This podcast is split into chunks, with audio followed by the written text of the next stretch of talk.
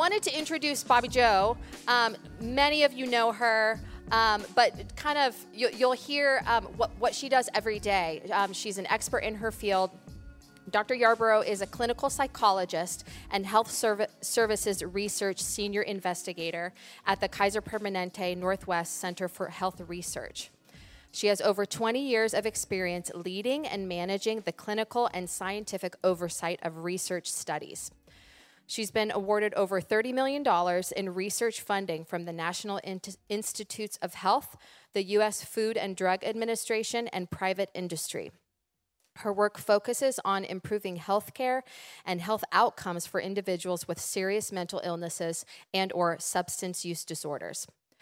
Dr. Yarborough's portfolio currently includes suicide prevention studies, Right now, she's working on a project using artificial intelligence and machine learning of medical records data to predict who is at highest risk for suicide attempts. That's on the mental health side. And on the substance use side, she is studying the risk associated with prescription opioid use, including addiction, misuse, and overdose pre- prevention. Her past studies include everything from prevention and treatment of adolescent and adult depression eating disorders, behavioral weight loss and lifestyle change, treatment of anxiety and post traumatic stress disorder among veterans using trained psychiatric service dogs. If you get tired of talking about this, you can also talk about that. Um, sounds so interesting. Early prevention for adolescents with emerging psychosis, recovery from serious mental illnesses like bipolar disorder and schizophrenia, and dual recovery among people with mental illnesses and substance use problems and she is here tonight to talk to us about understanding anxiety. Let's give her a hand.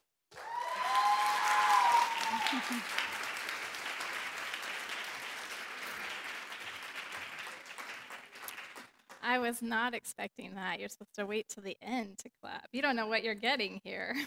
Thank you, Holly, wherever you went for that introduction. Thank you, everyone, for taking time out of your evening to be here tonight even though I don't know all of you, I want you to know that I've been praying for you. I've been praying for our time together this evening, that it would be edifying and encouraging to you, and that you would take something useful home with you tonight. Let me give you an idea of what we're going to cover. Nice work. uh, these are some questions that Mary Alice, our Director of Women's Ministry here at Hinson, asked me to answer this evening. We spent a good deal of time, Mary Alice, Holly, and I, scoping this presentation because, as you can imagine, there are a lot of things that we could be talking about. We're going to start by talking about why our bodies experience anxiety. We're going to talk about why stress is actually necessary to a degree and how God designed our bodies to respond to it. We're going to talk about how our nervous system sometimes gets dysregulated and can misinterpret benign signals as potentially dangerous and probably most importantly, how you can help your nervous system regulate itself. A theme that you'll hear over and over, I hope, is how important it is to change your relationship with anxiety from thinking about it as something that should be avoided or something that's bad to something that's necessary and something that you can learn with practice to manage. We're going to talk about the difference between anxiety and stress. We'll talk a little bit about the different anxiety disorders how anxiety is generally treated professionally, and how to know when you or someone you love might need some additional support. It's a lot to cover, so uh, bear with me. And let's. Before we begin, I just want to acknowledge, and Holly mentioned this already, in an audience of this size, attending a talk on this particular topic, some of you are experiencing anxiety right now. For some of you, it took a lot of bravery to even get here this evening. And so thank you for being courageous. I'm very glad that you're here. And I want to immediately reassure you, Holly tried to reassure you a couple of times, we're not going to ask you to do anything that would involve disclosure of your own experiences with anxiety. So if you're worried about that, let it go. Throughout the evening, I'm going to lead us through a couple of practical exercises that you can use to manage anxiety or stress in your life. And my hope is that one of these will appeal to you and suit your circumstances, and you'll learn something new or you'll be reminded of a tool maybe that you learned in the past that you can use or you can share with others. The first of these exercises is called box breathing. You may have heard of it. It's a simple technique for controlling the rate of your breathing. Slow and stable breathing calms your nervous system and helps you to think clearly, in, feel in control in out of control situations. It's best to use these breathing techniques preventatively throughout your day so that they become habit, but you can also use them in the midst of stressful situations. For example, when you're parenting through challenges, when you receive bad news, when too many things are happening at once, when you're catastrophizing or thinking the worst about something.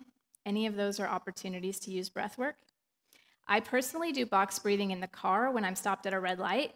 I just do it through the entire light cycle until the light turns green again. That's just a cue that I chose. I used to use this when I was working in the office so that I could sort of ground myself before I went home to meet my family. You could also use anytime you're washing your hands or anytime you're washing the dishes, whatever makes sense for your life. Pick something that will cue you to practice your breathing. The more you practice, the more effective these tools become, the more you'll notice benefits, and the more automatically you'll begin to use them in situations when you're under duress. Box breathing or any breath work physically alters your breathing, making it deeper and slower, but it also forces your mind to be conscious of a breathing pattern. And when you pay attention to the rhythm of your breathing, you can reset your breath and you can reset your body's alarm system, which we're going to talk more about in a minute. You can take control and you can take your brain from being overstimulated to calm. So before we start, I'd like you to put one hand on your chest like this and the other hand on your belly just below your rib cage. And then go ahead and take two deep breaths, deliberately trying to raise the hand that's on your chest. The hand on your chest should move up like this. I hope that helped some of you already. um, this time, try to keep the hand on your chest from rising. Try to keep it as still as possible. And try instead to breathe deeper. Try to push the hand that's over your belly out. So you're going to be drawing from your diaphragm. It looks like this. So your top hand should stay still. Looks like this. Those of you who are singers know about using your diaphragm. When we're stressed, we tend to breathe shallow chest breaths, just enough to oxygenate our lungs. And that is by design. We're going to talk about that in a minute. But rapid and shallow breathing lowers the carbon dioxide in your body. And that's why when you hyperventilate, you start to feel lightheaded. When we breathe more deeply, you can actually directly and indirectly affect your nervous system. You can increase the amount of oxygen that's in your blood, you can reduce your blood pressure, and you can reduce your heart rate. And all of these things in concert work to physiologically relax your body. So, as you're sitting here tonight, when it occurs to you, practice your diaphragmatic breathing. Okay, let me get back to box breathing. So, it's called box breathing because you can actually, with your finger while you're doing this exercise, draw a box in the air or you can visualize that in your mind's eye. But the point is, this is a pattern of breathing with four even intervals, just like a square would have four even sides or a box would have four even sides. You're going to breathe in, you're going to hold your breath for the same amount of time, you're going to exhale slowly, and you're going to hold that for the same amount of time. Let me instruct you first, and I'll lead you through it. But while I'm giving the instructions, go ahead and get comfortable, ground yourself in your chair, sit up straight but not rigid. Relax your shoulders. If you have back pain, sit in whatever position makes you comfortable that you'll be able to hold throughout this exercise. And just begin to bring some focus to your natural breathing. Take a minute right now to think about where you are on a scale of one to five, where one is blissfully comfortable and relaxed, and five is very, very stressed. You don't need to say the number, just think about it, check in with yourself. When we begin, you're going to take a slow, deep breath in as I count to four, and I want you to try to make your inhale last for all of the four counts. And you can, again, if this is helpful to you, put your hands back on your chest and your belly and try to work to feel your belly expand with air. You're going to hold your breath for four counts and try to only think and listen to me counting to four. And then you're going to exhale through your mouth. And I want you to purse your lips and pretend like you're blowing through one of those really teeny coffee stirrer straws. So this should be a controlled release of air. You're going to breathe out steadily again for the four counts and then you're going to hold for four counts again. We're going to repeat that cycle three times. If you want, you can close your eyes if that'll help you to focus. You can pick a point at your table or on the wall somewhere to focus, or you can look up here and I'll be doing the box as I walk you through it. Okay, so follow my prompts and try it with me this time.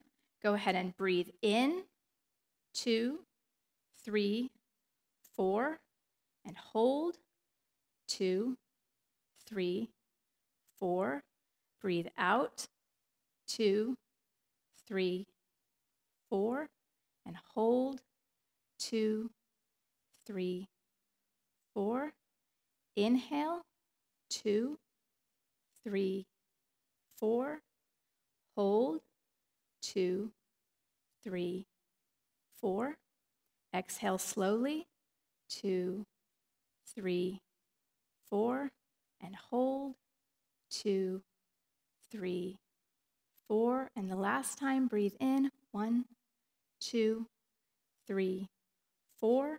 And hold, two, three, four.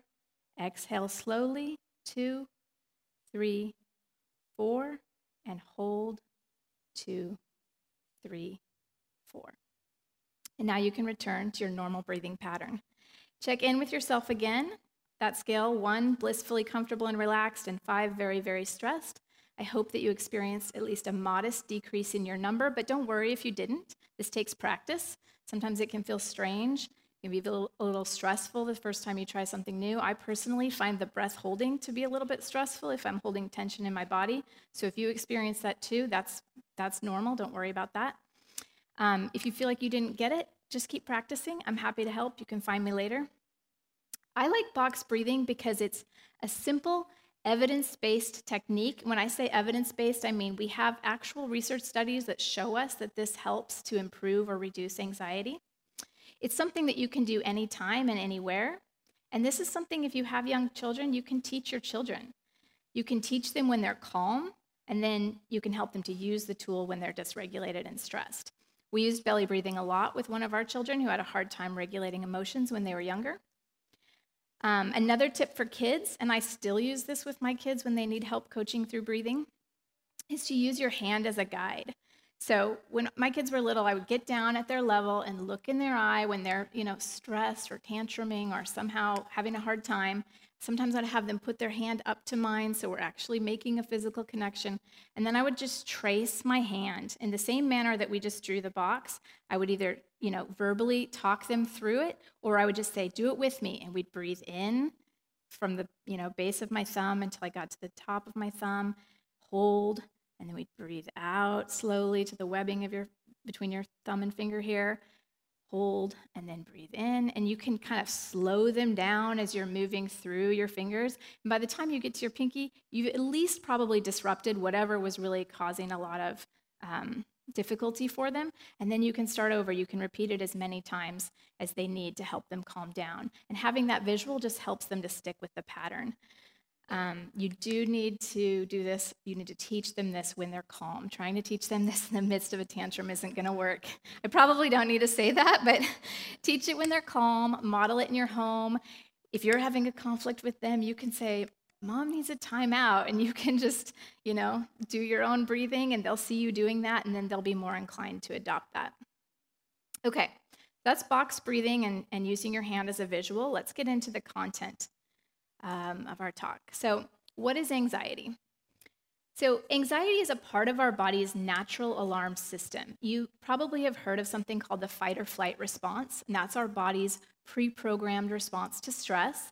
It exists by design to protect us from danger, whether that is a predator stalking us, which is what people usually think about when you talk about fight or flight. For some reason, people think about being chased by a bear or a tiger.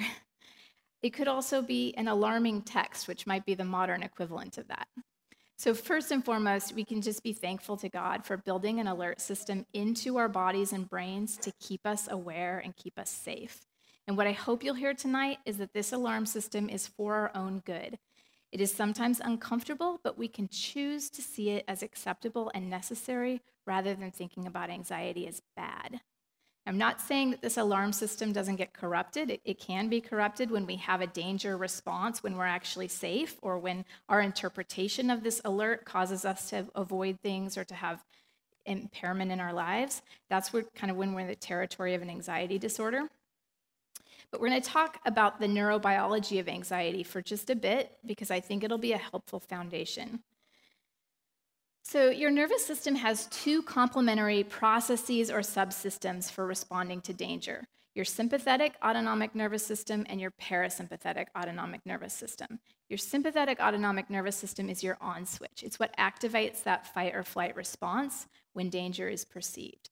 Your parasympathetic autonomic nervous system is your off switch. So it's what returns you from fight or flight to rest and digest mode. If your nervous system, and right now I'm talking about your perceptual system, so like your, your sight and smell and hearing and touch, if your perceptual system and your brain together recognize or sense that you may be in some kind of trouble, and that could be a real threat or that could be a perceived or imagined worry, either way, it will activate what's called a sympathetic response, which is a cascade of chemical messages that begin in the area of your brain called the amygdala. This is a more instinctual part of your brain, your deep brain. I'm pointing to my temple here because it's in your temporal lobe, it's deep in your limbic system. This is the section of your brain that's responsible for detecting threats, for triggering bodily responses like running in response to a stress, and for processing emotions. Your amygdala transmits signals to your hypothalamus, which stimulates the autonomic nervous system. You don't need to worry about any of these neuroscience terms. They're not important unless you're interested in them. But, but the point I'm making is that this is by design. This is part of how our brains are made. And these different parts of our brain work together, and this process happens very quickly because if there's real danger, you need to be able to marshal your resources to protect yourself. And so your sympathetic nervous system, that on switch, stimulates your adrenal glands to trigger the release of stress hormones, noradrenaline and adrenaline, and that's what generates your fight, flight, freeze, or fawn behavior. So let's talk about what those are. So, fight is an aggressive response that urges your body to confront danger. Flight, sometimes people think about as a fearful response. It's actually an assertive response that urges your body to distance itself from danger. You can think about different scenarios where fighting might be appropriate and fleeing might be appropriate. Freeze is your body's inability to act against a threat. And you can also think about scenarios in which case freezing might be appropriate. So, if you have a fire in your home, you probably don't want to stick around to fight that fire. You probably want to flee. But if you're out on a hike and you see a predator and that predator hasn't seen you yet, you probably can't fight it and you probably can't outrun it. But maybe if you freeze, it won't notice you and it will move on and you'll be safe. So all of these responses have they're, they're they exist for a reason. Your brain doesn't always know how to choose the best response for a given scenario. Um, fawn is also on this list. Fawn is the body's trauma response to try to please someone in order to avoid conflict. That's typically a learned behavior that results from being in abusive or manipulative relationships. You don't hear about that one as often as the others. But these are all natural body responses, responses, and they're not harmful. They're not harmful. So they might be uncomfortable, I'm just going to repeat this because this is really important. Anxiety and anxiety symptoms cannot actually harm you.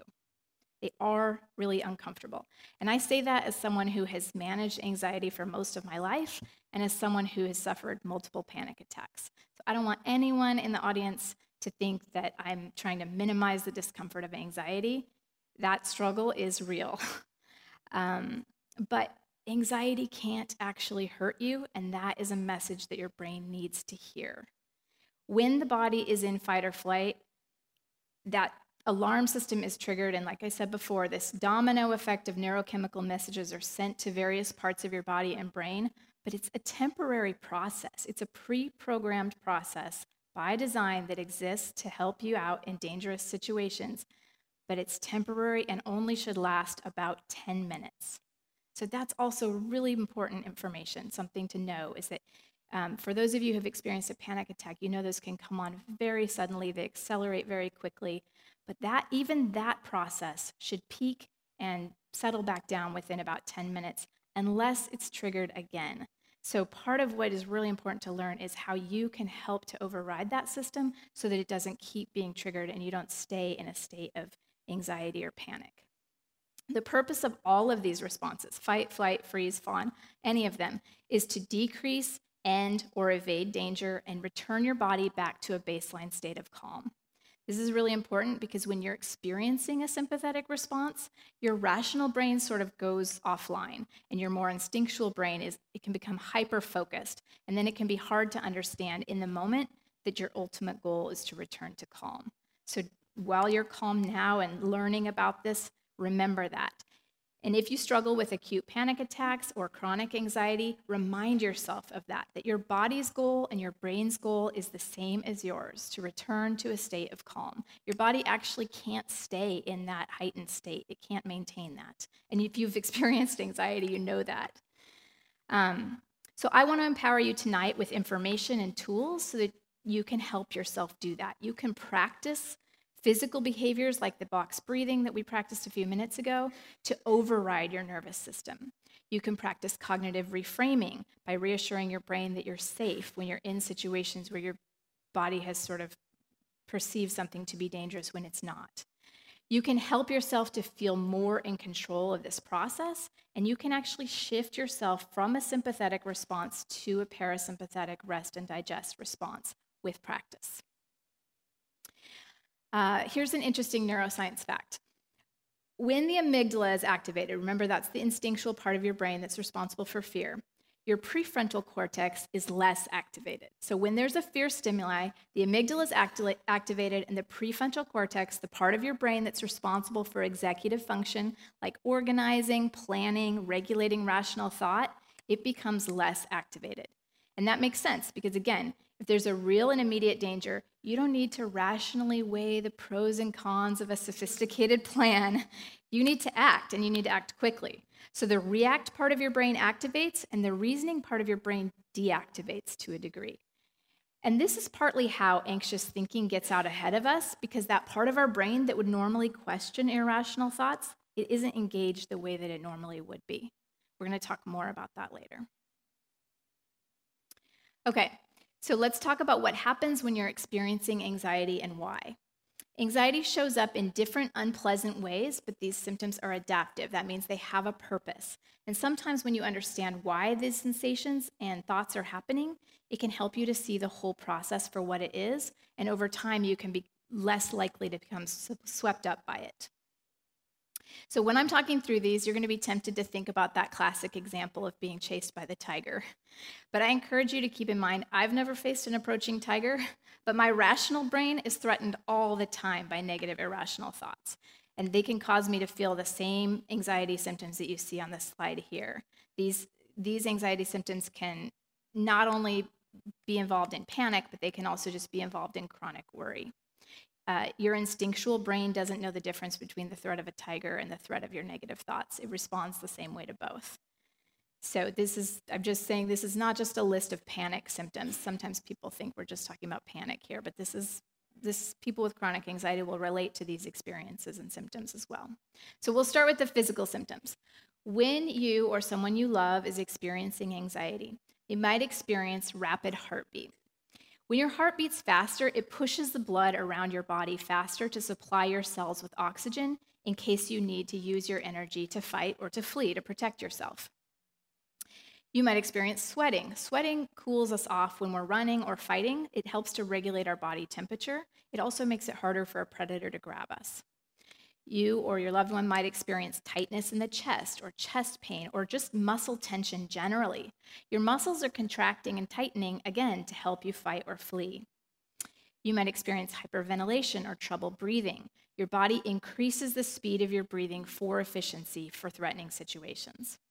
You might experience dizziness because if you're hyperventilating, again, you have, I think I mentioned this earlier, you have more carbon dioxide and less oxygen circulating in your body. Um, I think I mentioned before that'll help, that'll make you feel lightheaded. Uh, you could experience nausea or vomiting. Your body actually stops digestion and moves energy to your major muscle groups, again, for, fight or, for fighting or flight, fleeing. Um, it also attempts to rid itself of excessive harmful substances in case you've been poisoned or something. So that's why people sometimes feel like they're going to vomit. You could experience dry mouth. Your body actually, in an attempt to conserve fluid, decreases the amount of saliva it produces. You will definitely experience low energy and exhaustion because all of this takes a lot of mental and physical energy. There are other physical symptoms on there. I'm not going to list them all, but I do want to point something out. Many of these physical symptoms might also happen to you if you were to exercise vigorously. So, if I go out on a challenging hike or if I step on the treadmill and I haven't been running for a while, I'm going to experience rapid heart rate, sweating, trouble breathing, probably some thoughts like, I'm going to die. Um, but because I made a choice to exercise, my brain understands what's happening. The same symptoms are interpreted differently. That interpretation is really powerful. So, this can be really helpful to think through. The symptoms, in and of themselves, will not harm you. They are there by design to protect you. Your interpretation is really powerful. And that's good because you have some control over your interpretation. Again, you can learn to think differently, you can change your relationship to anxiety. So, let's talk about the thinking symptoms that you might experience. So, if you or a loved one is experiencing anxiety, you're probably going to experience trouble concentrating or paying attention. That's because when you're in a heightened state of anxiety, your brain is constantly scanning for danger from one thing to the next. We call this hypervigilance. You're probably going to experience worries, and your thoughts will tend to be negative and protective. And that's because if it's, it's dangerous to be distracted if you're actually threatened. You'll probably experience negative thoughts about your ability to tolerate emotions or about future stress. You might experience negative predictions about future events. That's your brain saying, try to think of all the ways to protect ourselves in case something bad happens in the future. Commonly, people will have thoughts like, I'm going crazy, I'm going to have a heart attack, I'm going to faint, I'm going to die.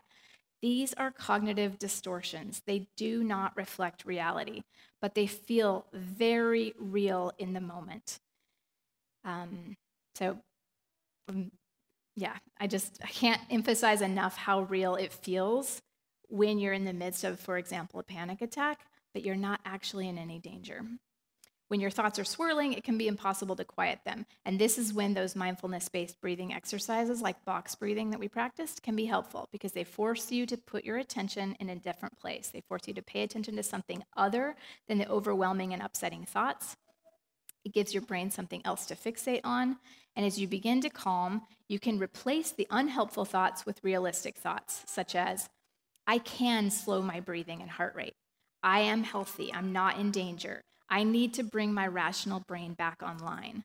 I can arrest these racing thoughts. This is my personal favorite. Thoughts are not facts. Just because you have a thought doesn't mean it's real. It doesn't mean you have to listen to it. It doesn't mean it doesn't mean anything. It's a thought. You can let it pass by. You can choose to challenge it if you want. You're in charge. You can also pray for comfort through these situations. You can pray, Lord, I know you haven't abandoned me. I can trust you. This will pass. We're going to talk more about how to reframe anxious thoughts when we talk about treatments. And one more set of cognitive symptoms before we move to the behavioral. You could experience magical thinking or ideas or obsessive thoughts, phrases, or images. These are things like if I don't do this, something bad will happen. If I don't wash my hands, someone will be harmed. If I don't go back and check that I turned off the stove, the house will burn down. If I don't drive around the block and make sure that I didn't accidentally run someone over that I didn't realize, that'll be my fault. Someone will be harmed. If I don't pray in this very specific routine or this very rigid way, the Lord won't hear my prayers or something terrible will happen. So these are obsessive thoughts that are really distressing that can be part of the preoccupation with anxiety. And then let's talk about behavioral symptoms. Behavioral symptoms include avoidance of anything that provokes anxiety. So that could be people, could be events or situations, could be objects, animals, thoughts, could be memories, could even be bodily sensations. In kids, this can show up as school refusal because there's something happening. They may not even be aware of what it is, but it's made school a threatening place. Um, the brain is saying if something is dangerous, remember it and avoid it, get away from it. I'm going to talk about the anxiety cycle in a bit, and I'll have some more to say about that. Other behavioral symptoms you could observe protective or safety behaviors. The brain is saying, you must survive, you must stay alive, even if it means using force. So you might see people behaving more aggressively than they normally would, or verbally sort of lashing out. You can see behavioral symptoms that are poor coping skills, like coping with alcohol or drugs, um, and you also might see compulsive behaviors in response to some of those obsessive thoughts. So, excessive checking on things or performing unreasonable rituals or harmful routines or things that interfere with daily life. So, people sometimes ask, and I think Daniel or somebody mentioned this earlier, like, why can't I just get rid of anxiety? Anxiety is as vital to our survival as hunger and thirst. Without your fight or flight response, we would not be aware of possible threats to our safety. So you may have heard there's a very rare condition where sometimes people are born without the ability to feel pain. And those children, they're a, tremendous risk because they can burn themselves, they can, they can cut themselves, they can have internal bleeding, and they, because they can't feel it, they won't report it to their parents and and obviously, that can be really dangerous for them. Pain exists to let you know that something's wrong. The same is true for anxiety. Anxiety exists to let us know that something is important and it motivates us and prepares us for action. So on the screen, I'm showing something called the Yerkes Dodson Law. This is named for two researchers who formed a theory of how anxiety affects motivation and performance. They were performing experiments with mice, and using mild electric shocks, they were able to teach the mice to learn a task more quickly. But as the shocks got stronger, the mice actually took longer to learn the task, possibly because they became more focused on avoiding the shock than on completing the task.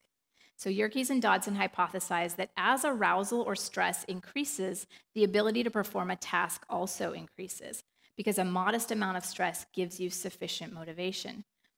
But that only works up into a certain point. So, you, where you see the curve there, that's known as the optimal level. So, as arousal surpasses that point, your performance begins to deteriorate because you're actually, you become too anxious and stressed to do your best. So, having no stress at all is actually not necessarily a good thing in terms of performance. And you can think about this when your job, whether it's in or outside of the home, when it becomes routine and nothing ever changes, boredom can set in. If there's no stress, there's also no motivation. If you're not being challenged, you might not have any incentive to do your best, to go above and beyond. Your work begins to feel meaningless. You might do the bare minimum, dial it in. However, a moderate amount of stress actually goes a long way. If you think about like when you have a deadline or where there's an event coming up, many of you probably hosted Easter and, and you had to get things ready for that. So a moderate amount of stress provides a little bit of motivation. If it's manageable, it can be performance enhancing. Your heart beats a little faster, you have a sense of alertness and clarity, your brain and body are fired up, maybe your creativity is inspired. It's that little extra push that you need, and a moderate surge of stress actually boosts your performance. However, intense stress, like we've been talking about, can lead to a fight or flight response. And in these types of situations, anxiety and stress ramp up to an unmanageable level. So now your heart's beating faster, but now it's distracting, it's nerve wracking, it's actually unsettling. You lose focus, you, your stress is starting to work against you, it becomes too much. And if you live in a constant state of arousal and high stress, which, by the way, our society kind of promotes, you won't be able to focus or perform your best. Sometimes people mistakenly think that stress is what gives them an edge or it makes them who they are, but actually, enduring stress compromises your effectiveness in the long run. So, so far we've learned that anxiety is necessary, it protects us and motivates us to perform better. It isn't in our best interest to get rid of it. So, rather than trying to rid ourselves of it, a more productive approach is to think differently about anxiety as something that's uncomfortable but acceptable, something that can motivate us but needs to be managed. This is called a cognitive reframe. If we can learn to think differently about anxiety, we can learn to manage it better.